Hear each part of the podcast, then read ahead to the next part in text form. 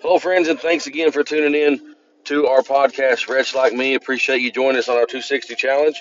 Uh, today, we're coming to you from Acts chapter 13. In Acts 13, there's a lot of change uh, that's happening, and it was once said that if as nothing ever changed, there would be no need for butterflies.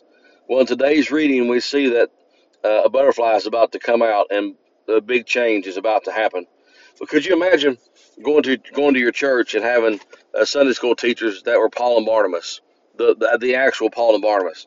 The church in Antioch did, and Acts 13 tells us what happened once during their during their service. Read Acts 13 1 through 4, and you'll see kind of setting the stage there. But Paul had been saved in AD 34. That was in Acts 9. But now we're in Acts 13, and that's AD 48. This was 14 years later. It had been 14 years since Paul Paul's conversion, and Antioch was a church now that was going on about being about six years old, which we saw it started in Acts 11, where the followers of Jesus, we, we talked about that, were first called Christians. Paul was teaching there, but had not been uh, released into full time ministry yet, and at this time, um, he's still kind of uh, going through a different uh, a different transition. But let's read verse two again together, and, and I want to show you something here. It says, "And as they ministered to the Lord and fasted, the Holy Ghost said, Separate me, Barnabas and Saul, for the work whereunto I have called them." Notice there that the, the Holy Spirit is moving right in the middle of their worship service. Uh, while they were while they were worshiping, the Holy Spirit spoke. Now you have to you have to worship, my friend. That is an absolute command. Not only because God deserves it, but because it, it positions us uh, to really uh, allow God to talk to us and guide us.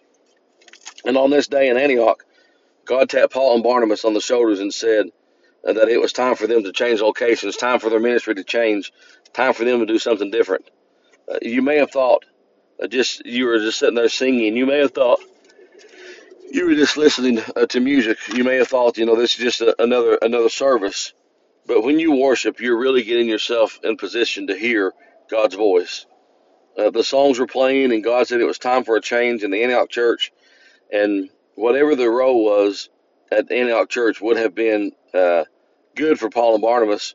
They would have been fine doing whatever God wanted them to do but their church was about to be really shaken up.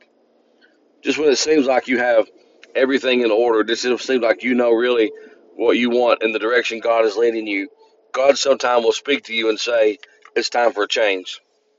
It's time for you to uh, begin to teach this class. It's time for you to begin to uh, be more committed to Bible study. Or conversely, sometimes God says, It's time for you to, to stop teaching. It's time for you to uh, to to maybe hand it off to someone else. And I have found that people have people traditionally have a harder time stepping away than they do stepping up. Uh, stepping up, they they they they know that God's calling them. They'll they want they feel like they want to do something for the cause of Christ.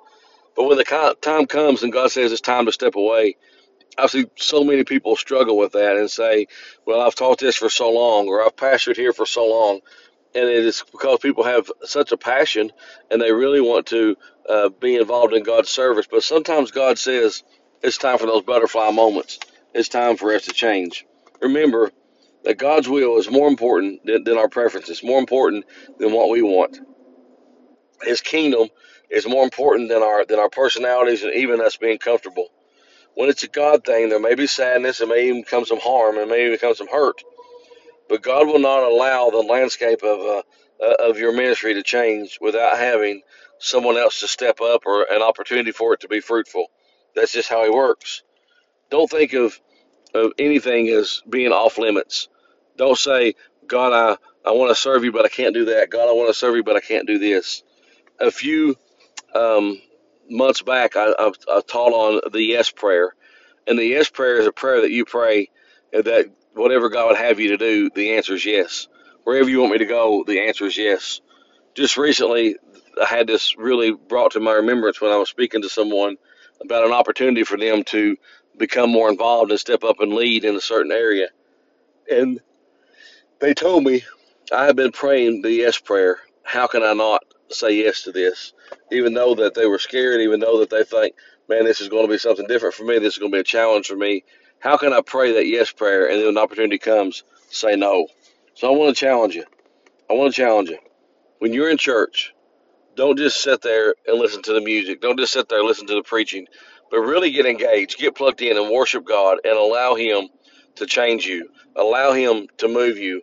Allow Him to maybe next time you're sitting in church to tap you on the shoulder and say, hey, it's time for you to separate. It's time for you to step up. It's time for you to do something for my kingdom. Or conversely, maybe God is saying, you know, it's time for you to move on to something else. It's time for you to pass the baton.